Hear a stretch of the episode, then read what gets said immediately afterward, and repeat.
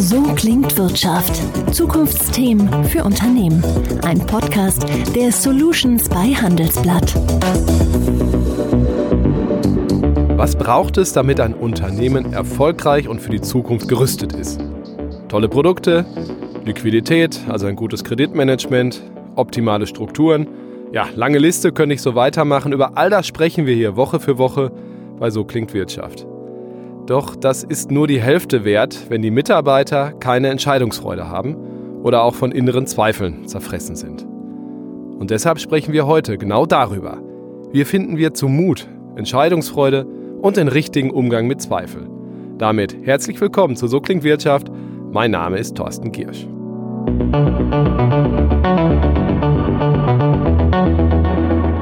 Bei mir im Studio ist heute Gina Friedrich. Sie ist Career and Business Coach, berät also Manager rund um genau diese Themen. Und Gina, du hast einen erfolgreichen Podcast. Hallo erstmal. Hallo. Wie ist es, heute mal auf der anderen Seite des Mikros zu stehen? Ja, ähm, ihr könnt mich Gott sei Dank alle nicht sehen, beziehungsweise Sie können mich alle gerade Gott sei Dank nicht sehen. Nein, ich bin aufgeregt, das ist ein spannendes Gefühl und ähm, ich freue mich dennoch hier zu sein und hoffe, dass ich ähm, ja, die Erwartungen erfüllen kann. Ich bin mir sicher. Also heute mal nicht Fragen stellen, sondern beantworten. Meine erste wäre, wie bist du denn Career Coach eigentlich geworden? Wie ist äh, dein Lebensweg? Der ist ja ziemlich spannend, wie ich finde.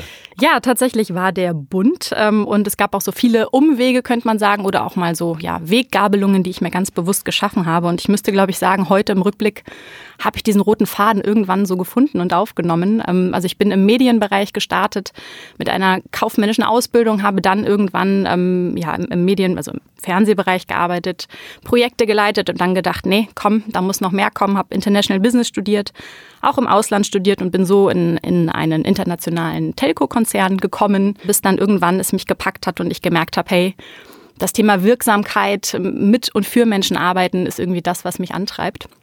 Und so bin ich dann in eine Bildungsstiftung gewechselt im, im nächsten Schritt, war dort ähm, zuletzt Programmleiterin, habe große Programme umgesetzt und um da eine noch bessere Führungskraft zu sein und den Menschen, mit denen ich gearbeitet habe oder die in meinem Team waren, ihnen eine noch bessere ähm, ja, Sparringspartnerin und Entwicklungshelferin zu sein, habe ich äh, eine Coaching-Ausbildung angefangen und damit so einen lang gehegten Traum eigentlich so in mein Leben geholt. Und ja, mit jedem der Coaching-Module habe ich mehr und mehr Feuer gefangen. Und ähm, ja, mittlerweile habe ich drei Coaching-Ausbildungen in der Tasche und mein eigenes Business und habe mich noch nie als so wirksam empfunden und freue mich jeden Tag, dass ich diesen Schritt gewählt habe. Mit was für Menschen arbeitest du zusammen?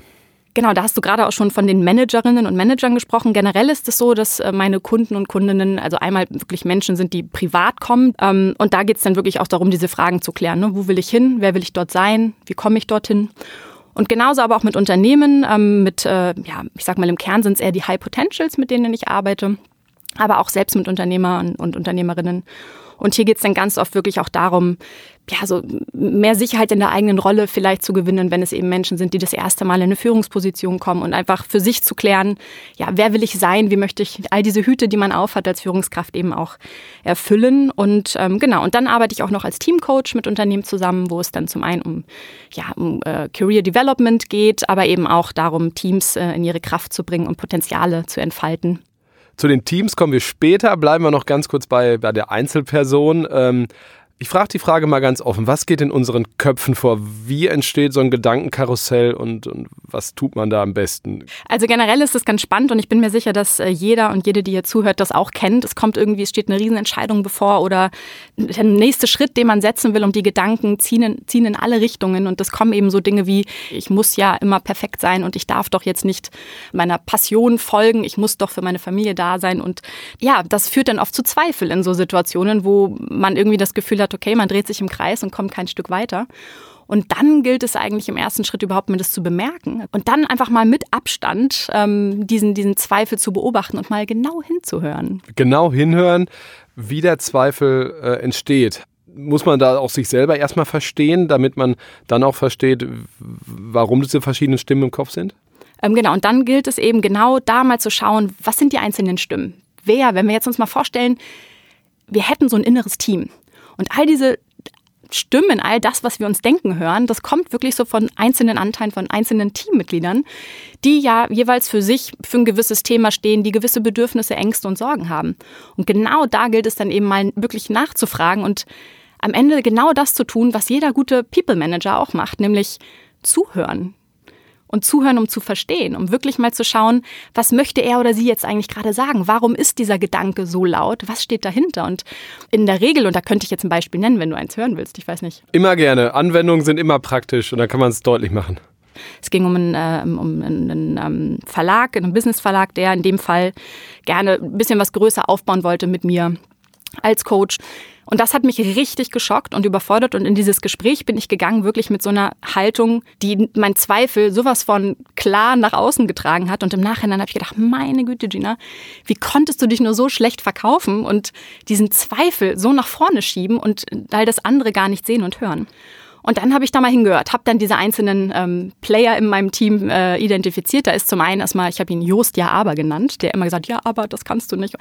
Dann gab es den Peter Perfect, der eben gesagt hat, hey Gina, wir machen alles 100 Prozent, wenn wir was rausgeben und du auf einer Bühne oder irgendwie groß vor einem Mikro, vergiss es. Und all diese Stimmen habe ich gesammelt und dann habe ich mal so diese, diesen Auslöser gesucht und den habe ich gefunden. Angst ich hatte echt eine scheiß Angst in dem Moment. Und das hat mich erstmal völlig aus den Socken gehauen, weil ich dachte, hey, wovor hattest du denn Angst? Und mir wurde dann Stück für Stück eben klar, dass wovor mein Jost ja aber so große Angst hatte, war, dass ich die Erwartungen nicht erfüllen kann, die man dort an mich gestellt hat. Und ja, was hätte das bedeutet? Ne? Was heißt das, wenn ich in dem Moment etwas, was jemand von mir erwartet, nicht erfülle? Das heißt möglicherweise Schmerz, Beschämung, vielleicht Verlust. Und dann habe ich realisiert, dass dieser nervige Jost ja aber, dieser Zweifel eigentlich mir sagen wollte, hey Gina, pass auf, pass auf, dass du nicht verletzt wirst. Und dann fand ich den gar nicht mehr so verkehrt und dachte, hey, jemanden in meinem Team zu haben, der auf mich aufpasst, eine super Sache, aber was hätte er denn gebraucht, damit er einen Schritt zurückgeht und auch all diese anderen starken äh, Spieler in meinem Team nach vorne lässt? Und das wäre es einfach gewesen, die Erwartungen zu klären, Fragen stellen, statt mit Abwehr zu reagieren oder einfach nur mit so Aussagen, die mich ganz klein aussehen lassen, einfach zu klären, worum geht's und für mich eine Basis zu schaffen, auf der ich mich dann im Nachhinein entscheiden kann. So, das war jetzt so ein Beispiel dafür, dass da ganz viel drinsteckt und das sind wichtige Ressourcen und, und Infos, die wir alle so mit uns herumtragen. Dafür braucht es aber erstmal den Moment, wo man ja so aussteigt aus dem Gedankenkarussell, man den Stoppknopf drückt und sich dann ganz bewusst mal damit beschäftigt, was da so los ist bewusst beschäftigen. Vielleicht auch mit dem Unterschied, jeder von uns hat wahrscheinlich ja den Wunsch nach Sicherheit. Manchmal aber auch den Wunsch nach Veränderung, nach etwas Neuem. Klingt ja erstmal wie ein Widerspruch. Mhm, absolut. Auch da wieder an einem Beispiel einer, einer Kundin, die ich hatte, die wollte sich unbedingt selbstständig machen. Die innere Kreativdesignerin wusste, sie möchte was verändern, hatte aber ganz vorne in ihrem Team ganz laut diesen Finanzminister, der eben gesagt hat, nee, wir müssen finanziell absolut sicher sein und das funktioniert nicht. Wer im Team könnte ihm dann helfen? Und am Ende war es ganz leicht weil eigentlich dieses nach vorgeschobene, das geht nicht, Sicherheit ist hier das A und O, was er gebraucht hat, einen Plan, mal zu wissen, wie würde das denn aussehen, was sind die Optionen, was sind die Risiken und wie würden wir damit umgehen. Und das war bei der Dame zum Beispiel nicht der Fall, die hat eher im Kopf immer diese Ideen gehabt, aber das nie konkretisiert. Und das ist so spannend immer zu schauen, woher kommt es denn bei mir und was braucht denn, ja, was braucht denn mein inneres Team an der und der Stelle jetzt ganz konkret? Und das ist natürlich auch die Rolle eines guten Chefs oder einer guten Chefin, ähm, ja, die Richtung und Ziele vorgeben. Und wenn die klar ist, dann kriegt man es auch hin, so eben ein Team an Bord zu holen. Trotzdem würde ich natürlich konkret fragen, was kann möglichst konkret Coaching leisten? Also wo ist dein Ansatz, mit Menschen, die Selbstzweifel haben, zu mehr Entscheidungsfreude zu führen? Generell, wie ich auch gerade schon gesagt habe, das Wichtige ist, glaube ich, einfach mal diese andere Perspektive auf das Thema, auf das, was einen beschäftigt. Dazu kommt eben auch, dass es nicht nur der Verstand ist, der in uns Teil ist dieser Entscheidungsfindung, sondern eben auch all das, was emotional, ich meine, einige nennen es Bauchgefühl, andere fühlen es aber ganz woanders, aber dieses ja, emotionale Erfahrungsgedächtnis auch zu nutzen, das zusammenzubringen und eben Kopf und Bauch, sage ich mal, im gleichen Maß mit einbezieht und so für sich selbst die wirklich passende Entscheidung trifft. Darauf muss man sich einlassen wollen. Aber dann, äh, glaube ich, kann Coaching da eben äh, sehr dolle bei helfen, wenn es eben darum geht, wer bin ich, wo will ich hin und wer will ich dort sein und mit diesen Leitfragen dann eben auch in eine Coaching-Session gehen. Gutes Stichwort. Ähm, wie lange berätst du Manager? Und wann sind die am Ende ja, total happy und sagen, danke, das hat mir echt was gebracht. Also wie, wie kann man das, das fühlbar messen, so, so ein Stück weit? Das ist ganz unterschiedlich. Ich glaube, am Anfang gilt es immer wirklich herauszuarbeiten, was soll so der rote Faden des Coaching-Prozesses sein? Was soll das Ziel sein, um auch sicher zu gehen, dass man genau darauf hinarbeitet?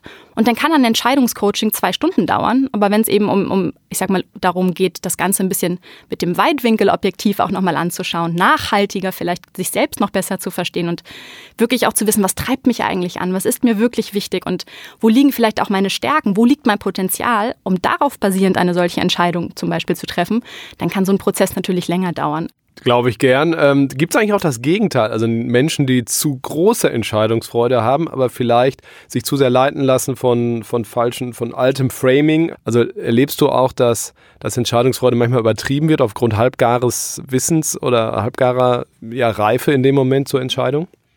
Manche Menschen sind in der Situation, entscheiden dann einfach, jetzt muss sich was ändern und dann landen sie aber am Ende wie in so einer Spirale und da gibt es so eine wunderbare Veränderungskurve, mit der ich dann auch gerne arbeite, um einfach nochmal so einen gesunden Veränderungsprozess deutlich zu machen. Denn eine Veränderung durchläuft immer verschiedene Phasen und die sind mal hoch und mal tief. Dazu gehört einmal dieser Moment, okay, irgendwas stimmt hier nicht, Erkenntnis, es muss sich was ändern, dann kommt erstmal dieser Schockmoment, oh, oh Gott, irgendwie ne, muss, muss ich jetzt irgendwie akzeptieren, dass sich was ändern muss. Und dann geht's aber wieder hoch auf dieser Kurve, wo es dann so darum geht zu sagen, ah, verdrängen, Unsinn, das wird schon.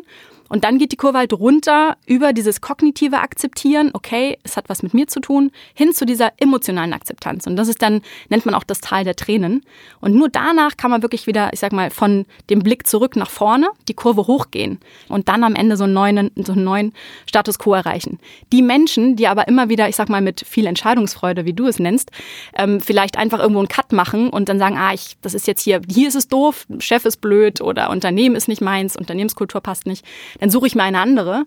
Und am Ende landen sie auf dieser Kurve, die ich jetzt nicht zeigen kann, ähm, einfach immer wieder am Anfang und gehen halt diesen gesamten Prozess nie durch, weil sie nie den Schritt mal zurückgewagt haben und sich vielleicht mal mit Fragen beschäftigt haben, die es braucht, um für sich selber einfach den richtigen nächsten Schritt zu finden, der eben auch darauf einzahlt, was man sich selber bewusst oder unbewusst vielleicht so als inneren Leuchtturm gesetzt hat oder setzen möchte. Insofern, ja, hat das deine Frage beantwortet. Ziemlich gut. Also eine, eine weitere würde ich dann doch noch stellen. ähm, es gibt ja in Deutschland so ein bisschen die Kultur, wenn man auch entscheiden muss, wie, wie gehe ich mit Mitarbeitern um, wie, wie entwickle ich Menschen, ähm, eher des Schwächenbehebens. Der Mitarbeiter hat da und da Schwächen und die müssen wir ähm, beheben. Hast du solche Fälle auch und würdest du das auch sagen, diese allgemeine These, lieber die Stärken stärken und auch mal eine Schwäche Schwäche sein lassen? Hm, absolut, denn ich glaube, das Potenzial einzelner Mitarbeiter, aber auch gesamtheitlich als Team, kann nur in deren Stärken liegen, die man eben zum einen erkennen muss, man muss sich derer bewusst sein. Und in dem Moment, wo ein Unternehmen oder auch Einzelne vielleicht einfach schauen, okay, mir fehlt jetzt A, B, C und daran muss ich arbeiten, da werden wir nie mehr als Mittelmaß erreichen. Wir sollten uns eher darauf fokussieren, was haben wir denn, um das Ziel zu erreichen? Was, sind, was haben wir in unserem eigenen kleinen Toolkoffer, wo eine ganze Menge drin ist, um eben auf unserem ganz eigenen Weg ans Ziel zu kommen? Und dazu kommt noch, wenn du dir auch vorstellst, ähm, du würdest jetzt ähm, einen Brief mit der linken Hand schreiben müssen, ähm, würde sich das höchstwahrscheinlich sehr frustrierend und nervig anfühlen, wenn du auch noch Zeitdruck hättest, weil du dich als ja, als nicht erfolgreich und nicht wirksam erlebst mit dem, was du tust. Wohingegen, wenn man dir den Stift in die rechte Hand gibt, jetzt hoffe ich natürlich, dass du auch Rechtshänder bist. Ich bin bist. tatsächlich Rechtshänder, aber auch mit rechts sieht meine Handschrift nicht schön aus. Ähm, nein, aber das ist, äh, das ist einfach dieses Gefühl, in seinen eigenen Stärken zu sein. Und wenn man das Gegenteil tut und Menschen halt dahin bringt, das, was nicht so gut läuft, immer im Alltag zu nutzen, dann wird es ja sie unglücklich machen und möglicherweise frustrieren. Und ein wichtiger Punkt ist die Produktivität. Wenn wir jetzt auch nochmal auf Unternehmen schauen, das ist auch bewiesen. Ich glaube, dass irgendwie 13 Prozent ähm, steigt die Produktivität von stärkenbasierten Teams. Und das finde ich eben auch unheimlich spannend. Also nicht nur für, den, für die Einzelnen im Team, sondern eben auch in Bezug auf das Ergebnis. Auf jeden Fall. Teams hast du schon gesagt. So eine Gretchenfrage Richtung, Richtung Schluss vielleicht auch nochmal. Wie, wie, stärkt man Teams? Also vom Einzelnen dann ist ja das eine, aber wie arbeitet der Einzelne, die Einzelne dann auch im Team optimal zusammen? Wie stelle ich Teams auf? Also was ich natürlich jetzt aus meiner Sicht als Coach sagen kann, wenn sich jemand dazu entschließt, das eigene Team oder auch ein neues Team, ne, oft ist es ja auch, wenn neue Teams gebildet werden, ähm, dann sich einfach die Zeit zu geben, ähm, wirklich da mal ja, einen Raum zu schaffen für das Team, um wirklich mal zu schauen, ne, wo haben wir die Stärken, wo sind vielleicht so Gaps, die wir die wir einfach haben.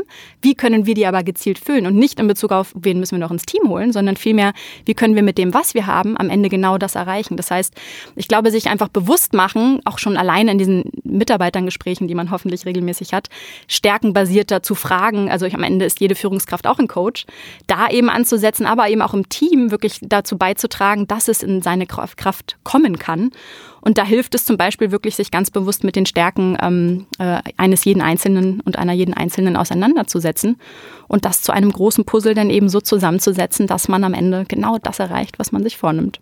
Ein schönes Schlusswort. Ähm, ich würde sagen, ich muss mich jetzt leider entscheiden, weil die Zeit um ist, dir Danke zu sagen und ähm, zu sagen, schön, dass du im Studio bei uns warst. Vielen Dank an dich. Ich freue mich, dass ich hier sein durfte. Auch Ihnen, lieber Hörer, vielen Dank und ich würde sagen, wir hören uns nächsten Mittwoch wieder bei So klingt Wirtschaft. Bis dahin, tschüss.